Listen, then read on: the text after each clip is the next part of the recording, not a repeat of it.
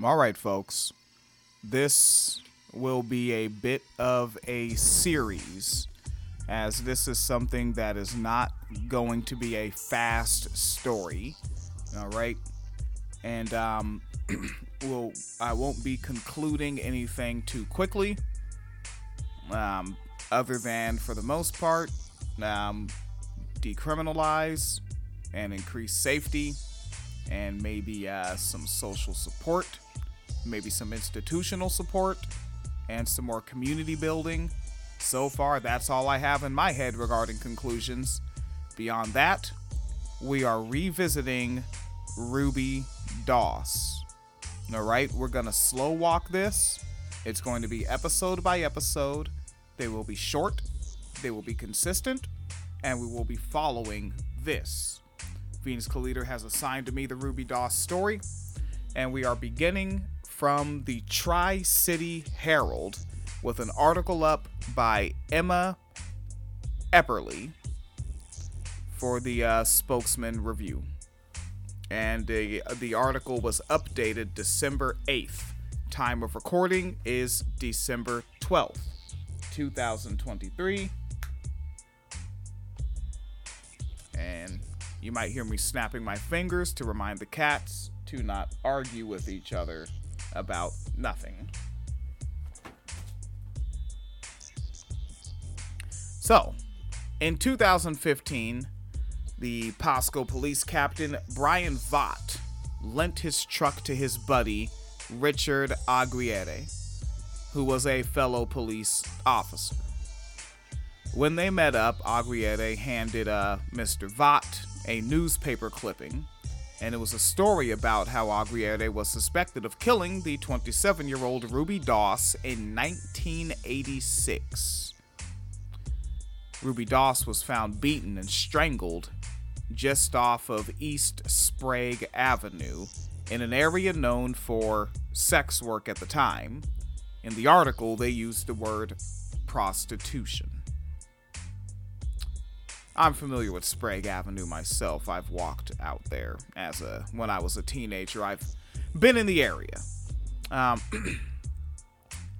Vaught looked at the headline and thought, quote, what the heck? End quote, as he testified at Aguirre's bench trial in Doss's death this past Thursday. Now, Aguirre um, indicated that he knew Ruby Doss, calling her, quote, a woman of the night, end quote. Mr. Vaught further testified that the same statement at Aguirre's first trial that ended in a hung jury in 2021. He followed up that, uh, excuse me, he followed that up with a comment like, uh, I knew her when she was alive I knew her and she was alive when I left. Vaught further recalled the comment uh, uh, coming in a joking manner. Aguirre then said he always wore a condom and said, quote, I don't know why there would be any DNA, end quote. Now, both statements Vaught also took in a joking manner when questioned about why he would joke about such a serious topic and Vaught said it's not uncommon for police officers to use humor to cope with the trauma. The trauma they see on the job. And he had no reason to think that Aguirre killed Ruby Doss. Mr. Vaught thought at the time the whole thing was a mistake, saying, quote, The only time that I really felt like, uh, felt like when maybe the means uh, maybe that means something more is when the detective from Spokane was asking me those questions. End quote. Mr. Vaught and other friends testified uh, Thursday about Aguirre's statement on Ruby Doss at his retrial for her killing. It is the second week of testimony in the case that is expected to continue through mid December. All right. And actually, uh, right now it is December 12th at the time of recording. We'll see if they, uh, if they reach a conclusion, if there will be justice if there will be understanding of what the truth is or isn't. We'll see. We'll see. Continuing in the article, Lawrence Cole, a childhood friend of Mr. Aguirre, testified that in the late 1980s on a night out, Aguirre told him he had hit and choked a woman, saying, quote, She was moving when he left. He never at any time told me he killed anybody, end quote.